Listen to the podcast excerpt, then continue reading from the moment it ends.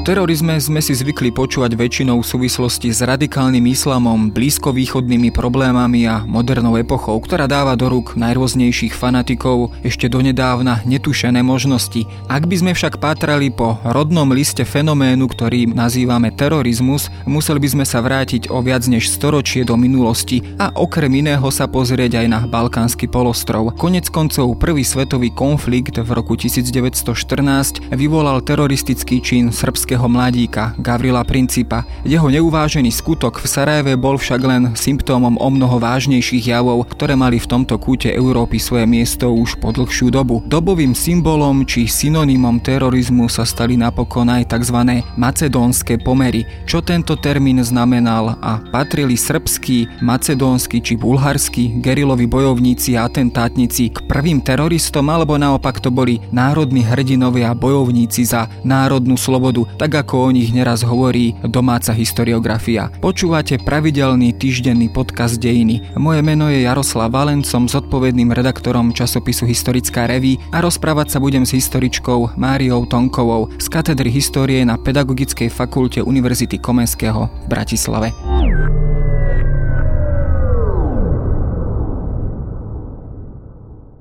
Spomenuli sme samozrejme na začiatok ten známy Vari asi najznámejší, najslavnejší atentát, sarajevský atentát z roku 1914, kedy mladík Gavrilo Princip smrteľne zranil zastrel Františka Ferdinanda d'Este, teda rakúsko-uhorského následníka trónu. Práve táto nešťastná udalosť vyvolala aj prvú svetovú vojnu. Do akej miery môžeme o tomto jeho skutku hovoriť ako o teroristickom čine? Bol to jeho individuálny čin, alebo naopak stála za ním naozaj nejaká organizovaná skupina, ktorej bol členom regiónom, či už tzv. E, Mladá Bosna, alebo ako upozorňovali práve rakúske diplomatické kruhy, e, stáli za tým Srby alebo organizačné štruktúry vojenských organizácií v Srbsku. Že to bol teroristický čin, o tom nie dá si pochyb, napriek tomu, že mladučkého Gavrila Principa, on bol skutočne mladučký chlapec, že ho viedli povedzme ušlachtilé dôvody alebo princípy, ale ako vieme, cestička do pekla býva dláždená dobrými úmyslami.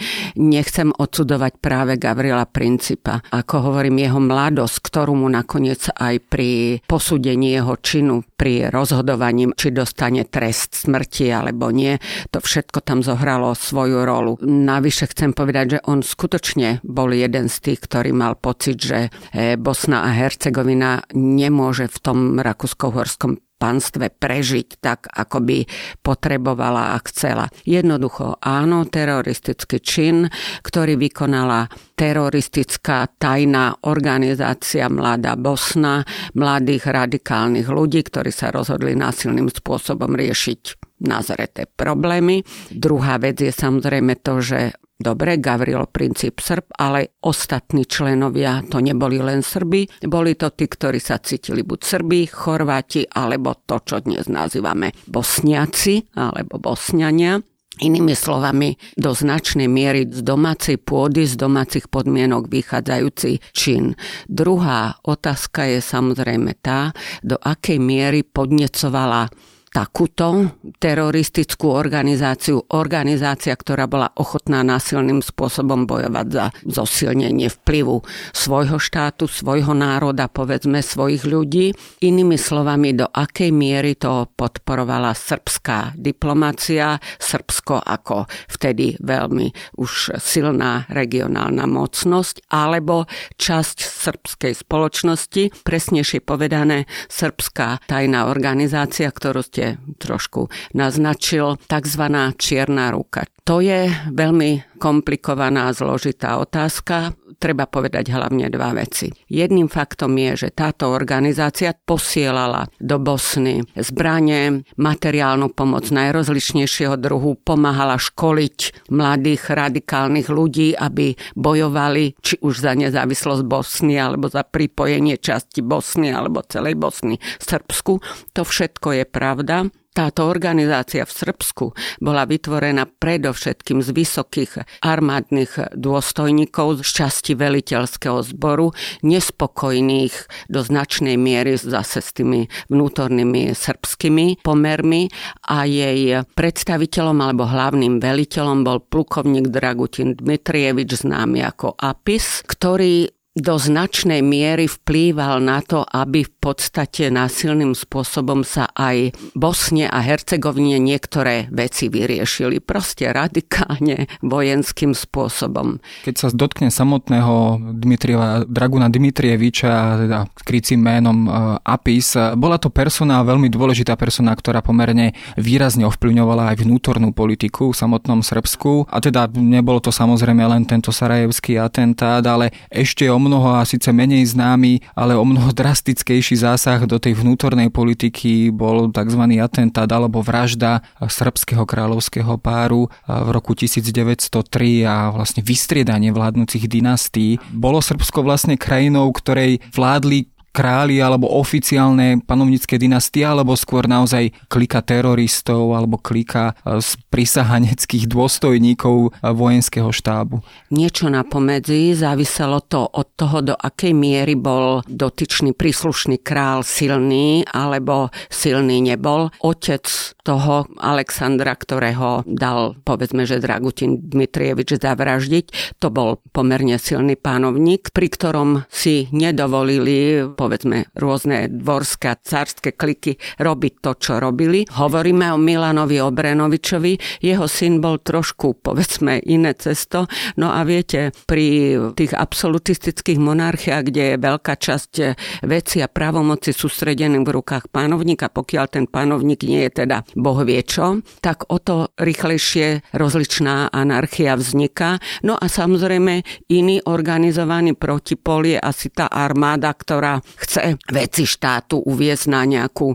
logickejšiu, efektívnejšiu kolaj to boli tie motívy, ktoré asi Apisa a kruh jeho spolupracovníkov viedli. On bol inak skvelý, talentovaný dôstojník, on bol takisto ten okruh jeho spolupracovníkov, len proste veci riešil tak, ako vedia riešiť vojaci, pokiaľ sa vymknú politickej kontrole. Čo sa týka samotného toho atentátu, samozrejme bol to hrozný čin, vzbudil proste všeobecné také zdesenie, ale také zdesenie by som povedala, viete, aj ako dnes, bulvárnych médií, lebo na tom sa dalo nabaliť všetky tie hrôzostrašné podrobnosti toho, ako vnikli v noci atentátnici a ako hľadali panovníka a jeho manželku, ako ich koľkými ranami zabili, ako ich potom tie tela vyhodili a tak ďalej a tak podobne. No, čitatelia mali čo čítať, viete. No dokonca sa tieto obrázky vraždy Alexandra Obranoviča a jeho manželky Dragi, teda aby sme boli konkrétni z maja 1903, objavili teda aj vo svetovej tlači, myslím, že v Petit Journal a v ďalších vtedajších médiách. Toto bola pomerne často spomínaná záležitosť. To trošku poukazovalo aj na také tie drastické pomery, ktoré teda na Balkáne v tom čase panovali a trošku prestrašili aj vtedajšie či už panovnícke rody, ale aj všeobecne širšiu spoločnosť. Mal práve Balkán vtedy povedať povesť oblasti, kde sa naozaj darí teroristom alebo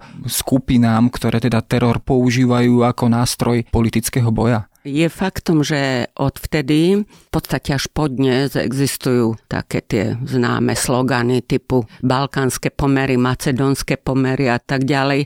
Pojem macedónske pomery sa začal veľmi používať práve v tomto období, ale aj slogan balkánske pomery. Do značnej miery to skutočne aj hovorilo o metodách politického boja, o politickej kultúre, o istých problémoch, ktoré jednotlivé štáty štáty Balkánskeho polostrova mali všetky, nehovorme len o Srbsku. Na druhej strane, viete, toto všetko vyspelé štáty s istým takým posmechom alebo pohrdaním mohli použiť, alebo aj dnes môžu použiť len vtedy, keď oni sami zabudnú, že čo sa častokrát odohrávalo na ich území o niekoľko desaťročí predtým, alebo potom nakoniec spomenieme si na 20. storočie, aké teroristické útoky sa odohrávali na území we vyspelých dnešných štátoch tzv. západného Nemecka, povedzme Francúzska, Talianska, ale hovoríme hlavne o tom západnom Nemecku. A boli to, pripomeňme, atentáty alebo teroristické akcie, ktoré vyplývali z domácich podmienok. Ešte nebolo treba hovoriť ani o žiadnych cudzích migrantoch, emigrantoch, moslimoch a podobne. Ale dodala by som jednu vec, že ten e, srbský kráľovský pár bez ohľadu na ten krvavý čin, veľmi brutálny čin, on vzbudzoval skutočne všeobecnú nechuť v celej srbskej spoločnosti svojim veľmi výstredným štýlom života. Samotná Draga bola zvláštny typ človeka, možno aj preto, že si ťažšie hľadala nejaké také e, vlastné uplatnenie v tej patriarchálnej srbskej spoločnosti, bola staršia, o staršia od e, svojho manžela, bola už vdova, už to vzbudilo obrovský ohlas. Viete, on si berie vdovu po inžinierovi mimochodom českého pôvodu, preto sa niekde v staršej historiografii hovorí o tom, že aj ona bola Češka, lebo celým menom, než sa vydala, bola Draga Mašínová, ale ona pochádza zo starej srbskej rodiny. Král si ju zobral napriek nesúhlasu, vrcholnému nesúhlasu svojich rodičov svojho otca Milana a hovorím do toho ten extravagantný život, ale zároveň okrem toho, prečo aj ten apis povedzme asi zasahuje, začali byť problémy so zahraničnou politickou orientáciou Srbska. Obráti sa Srbsko od Rakúsko-Uhorska smerom k Rusku? To boli tie problémy ten Balkán je skutočne komplikované centrum protichodných záujmov veľmoci, takže si viete predstaviť, ako to vyvolávalo odozvu aj na tej vnútropolitickej scéne. Čiže bol to veľký komplex takých problémov, ktorý viedol nakoniec k tomu, že tých tzv., aby som aj ja použila ten pojem, balkánskych pomerov vyvrcholili tým atentátom na vtedajšieho kráľa a jeho manželku. Áno, Apis v tom zohral značnú úlohu, bol však na začiatku ranený, takže on sám, aby sme mu pridali trošku plusy, sa v tom samotnom zabiti tých dvoch e, už nepodielal. On paradoxne skončil potom tak e, v roku 1917, ak sa nemýlim. Už teda samozrejme prebiehala prvá svetová vojna, skončil vlastne pred vojenským súdom, srbským vojenským súdom, ktorý ho odsúdil za údajne pripravovaný atentát na už predstaviteľa tej ďalšej dynastie, ktorá vystriedala Brenovičovcov, teda myslím Alexandra Karadojorđeviča. Hovorí sa o tomto, že to bolo skôr akože fingovaný alebo skôr nejaký politický proces, ktorý ho odsúdil skôr z toho dôvodu, že Apis príliš veľa vedel. Bola to naozaj taká persona, ktorú bolo povedzme v závere Prvej svetovej vojny potrebné odstrániť. E, myslím, že tou poslednou vetou ste povedali, čo je asi vo veci. Apis, ako hovorím, miešal karty rozličným spôsobom. Apis miešal karty povedzme aj pri tej mladej Bosne, ale to, čo mu kládol za vinu ten proces, ktorý ste spomenuli v tej Solúni. Osobne nie som presvedčená o tom, že by práve bol priamo zainteresovaný do toho, aby nejaký Gavrilo Princip tam e, zabil rakúsko následníka trónu. Takto si to nepredstavovali celkom ani v tej čiernej ruke a podobne, alebo povedzme čierna ruka možno áno, ale srbské politické kruhy nemali taký záujem o to, aby takto destabilizovali pomery na Balkáne, že nejakého si nájdu mladučkého naivného mladika, ktorý spácha atentát. Ale pridalo sa mu to za vinu. K tomu by som dodala len takú jednu vec. V súvislosti s Apisom došlo už k dvom pokusom o rehabilitáciu. Prvý bol dokonca v časoch komunistického režimu v 1953 roku. Samozrejme on vzbudzuje trošku pochybnosti už tým, keď ho spomíname ten rok. Tam bol Apis rehabilitovaný. V roku 2012 došlo k opätovnému otvoreniu spisu. Nepoznám úplne celý ten spis, poznám z neho len nejaké také značné výňatky a zase do toho treba prijať všetky tie propagandistické a iné motívy, ale je faktom, že so samotným tým atentátom, myslím tým sarajevským, nemá veľa spoločného, čo mal s tým 1903 áno. S tými ostatnými to je už zase ďalšia vec, ale predovšetkým tam zohrávalo rolu to, čo ste už naznačil. Príliš veľa vedel, bol príliš v novej situácii. Svedok, ktorý príliš veľa vie, je príliš nebezpečný, áno. On zdá sa podľa všetkého dúfal, že keď sa priznal, lebo on sa v zásade priznal k tomu, že podnecoval sarajevský atentát, a to bolo skôr fingované. On skôr veril v to, že keď sa prizna k tomuto, tak král ho o milosti. Že sa povie, že vina je u niekoho iného. My, srbský štát, srbská politika s tým nemá nič spoločného a my sme si to aj vyriešili. No, nevyšlo to celkom tak. Ešte možno slávnejšia než tzv. srbská čierna ruka je macedónska teroristická organizácia, aspoň tak býva uvádzaná pod skratkou VMRO, ak sa nemýlim. Bola to organizácia, ktorá vznikla na začiatku 20. storočia a stala sa známou niekoľkými naozaj takými spektakulárnymi výsledkami alebo skutkami. Vary ten najslavnejšie z roku 1934, teda ten slávny marsejský atentát na juhoslovanského kráľa Alexandra I. a teda aj Kara Georgeviča a takisto, ktorý sa teda nešťastnou náhodou priplietol aj francúzského premiéra Louis Bartoa, čo vlastne o tejto organizácii vieme a čo vlastne vieme o motívoch práve týchto, no keď ich nazveme bojovníkov alebo teroristov? Celá táto organizácia VMRO, vnútorná macedónska revolučná organizácia, je typickým plodom toho, čo nazývame tie tzv. macedónske pomery, tak ako tomu hovoril na prelome 19. a 20. storočia a potom začiatkom 20. storočia aj dobová tlač, nie len balkánska, ale aj mimo balkánska. Tam podstate išlo o to, kto sa stane pánom obrovského územia, z ktorého ustupuje Osmanská ríša, v ktorom ale žije množstvo nevyhraneného alebo len postupne sa vyhraňujúceho obyvateľstva. Do tých 70. rokov 19.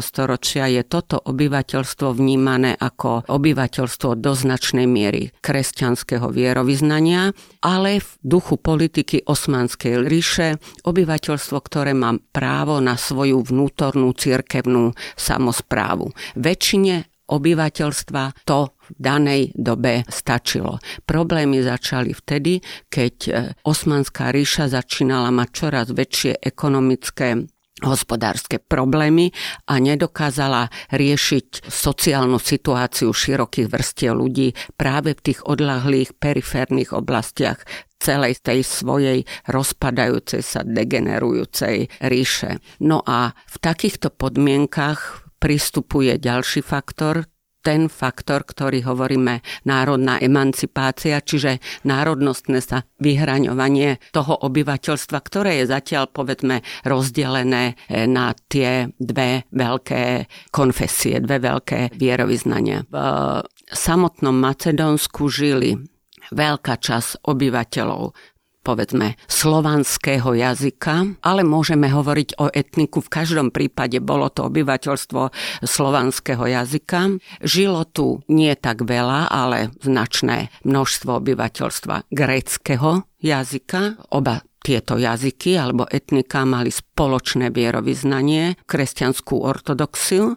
Žijú tu značná časť ľudí, ktorí sú ďalšieho jazyka, sú to tí Albánci, ktorí sú konfesionálne zmiešaní, veľká časť je moslimov. Prečo sú moslimy, to je zase úplne iná otázka, siahajúca do stáročí predtým a celkom takého prirodzeného vývinu by som povedala, ale zároveň sú to ľudia, ktorí sú aj pravoslávneho vierovýznania, ale aj katolického vyznania. V mestách žije veľká časť Židov, sefardského, to je z španielského pôvodu a žijú tu tí Arorumúni, žijú tu ďalší. Ako náhle sa na Balkánskom poloostrove začínajú rozvíjať národné balkánske štáty, myslíme teraz predovšetkým na prvé Grécko, potom Srbsko a potom Bulharsko, všetky tri tieto štáty sa začínajú pýtať, koho je to územie medzi nami a tou Osmanskou ríšou, v ktorom je obyvateľstvo alebo väčšia časť obyvateľstva, ale každý vidí predovšetkým svoje také isté ako my.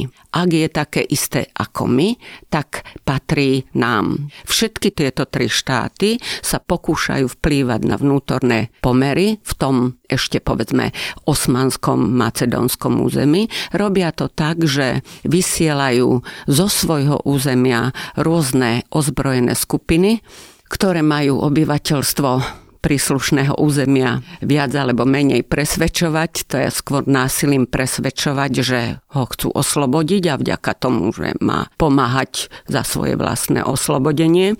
V tých mestách tej osmanskej Macedónie sa to ešte ako tak dá prežiť. Tam tá osmanská moc niektoré veci dokáže zvládať aj keď tam prenikajú takíto ľudia, ktorí chcú násilne privodiť nejaký zvrat. Úplne bezbranné je rolnické obyvateľstvo a to je drvivá väčšina toho obyvateľstva tej Macedónie. Nezávisle na tom, akého jazyka je. A vzhľadom na to sa vo vnútri toho obyvateľstva vytvára ďalšia v podstate organizácia, ktorá chce takisto bojovať za obranu a pomoc tomu domácemu, povedzme, že teda macedónskému obyvateľstvu. To sú začiatky tej vnútornej macedónskej revolučnej organizácie. Oni si sami hneď na začiatku povedali, treba to riešiť zbraňami, treba to riešiť násilne, iné možnosti nie sú. Ich heslom sa stalo chytlavé sloboda alebo smrť. Táto organizácia teda pomerne dlhú čas fungovala ešte teda pred balkánskymi vojnami. Dá sa povedať, terorizovala predovšetkým tie štátne úrady alebo predstaviteľov štátnej miestnej osmanskej moci. Fungovala však aj po prvej svetovej vojne a stala sa akýmsi nástrojom možno bulharskej zahraničnej politiky. Do akej miery bola preukázaná jej spätosť práve s Bulharskom?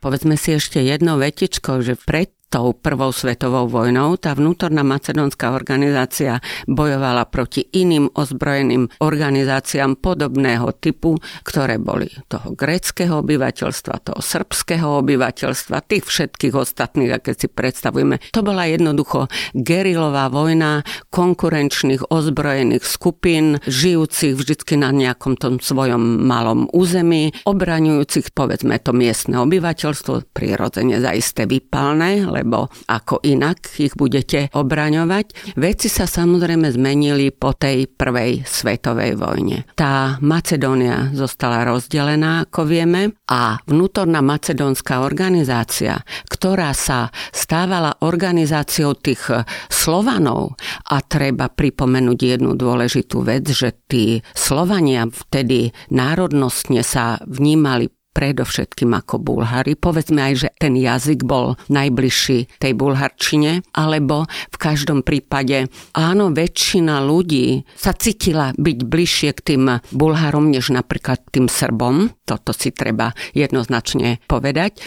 Teraz sa zrazu jedna časť tej Macedónie ocitla v Srbsku, ďalšia sa ocitla v tom Grécku a tá vnútorná macedónska organizácia, ktorá bojovala za tú, povedzme, bulharskú Macedóniu alebo Macedóniu už ako chcete, tá zrazu má jediné možnosti a to, aby jej v tom Bulharsku, jej najbližšom Bulharsku, bulharskí politici, bulharské vládne kruhy pomáhali, aby oslobodila aj tie zvyšné časti Macedónie, teda tie nebulharské. Problém bol ten, že áno, na jednej strane niektorí bulharskí politici to využívali, ďalší naopak proti tej VMRO veľmi bojovali, o to viac, keď videli, že proste teroristické metódy boja likvidujú to meno samotného Bulharska, že tie ich nároky sú priveľké. Oni sa už jednoducho boli ochotní vzdať niektorých tých macedónskych veci, ale tá VMRO nechcela dovoliť, aby sa také veci udiali. No a čím to budeme robiť, tak páchame atentáty predovšetkým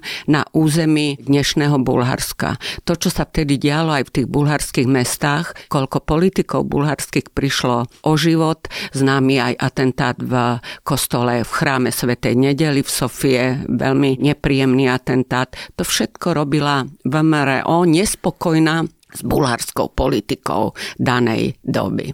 To je to obdobie VMRO medzi dvoma svetovými vojnami.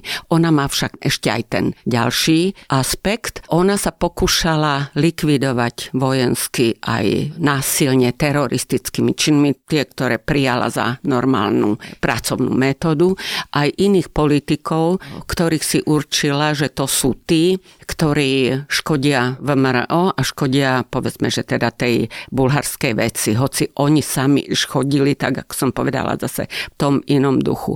A to je ten príklad toho marceského atentátu, ktorý ste spomínali na juhoslovanského kráľa. Ale k tomu by sme mali povedať ešte jednu vec. Tá VMRO sa dokázala spojiť s hockým, kto bol ochotný jej prispieť pre nejaký parciálny vojenský úspech. V tomto prípade sa skutočne spojila s chorvátským hnutím Ústaša. Aj im to vyhovovalo, aj o to vyhovovalo. Z toho potom vznikla tá známa legenda, ako umierajúci juhoslovanský král zašepka bránte mi Juhosláviu a podobne. Ono to celkom pravda nie je, ale hovorí to o tom istom mýte, o tej legende, o čo všetko pri tom atentáte išlo.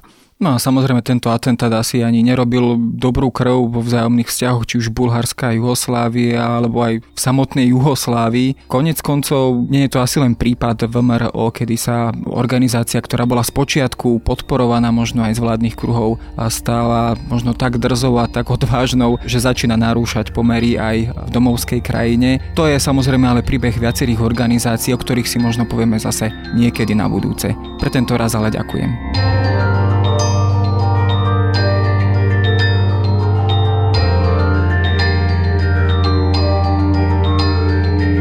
To je na dnes všetko. Počúvali ste Dejiny, týždenný podcast denníka SME a historické revy. Podcast Dejiny vychádza každý týždeň v nedelu. Prihláste sa na jeho odoberanie vo svojej podcastovej aplikácii na platformách Google Podcasty, Apple Podcasty alebo v službe Spotify. Všetky diely ako aj odkazy na témy, o ktorých hovoríme, nájdete na adrese historická.revy.com alebo sme.sk lomka dejiny. Ak sa vám podcast páči, môžete ho ohodnotiť. Ak nám chcete poslať pripomienku, môžete sa pridať do podcastového klubu denníka Sme na Facebooku alebo mi napísať e-mail na jaroslav.valent zavináč sahy.sk. Ja som Jaroslav Valent a na výrobe tohto podcastu sa podielal aj Matej Ohrablo.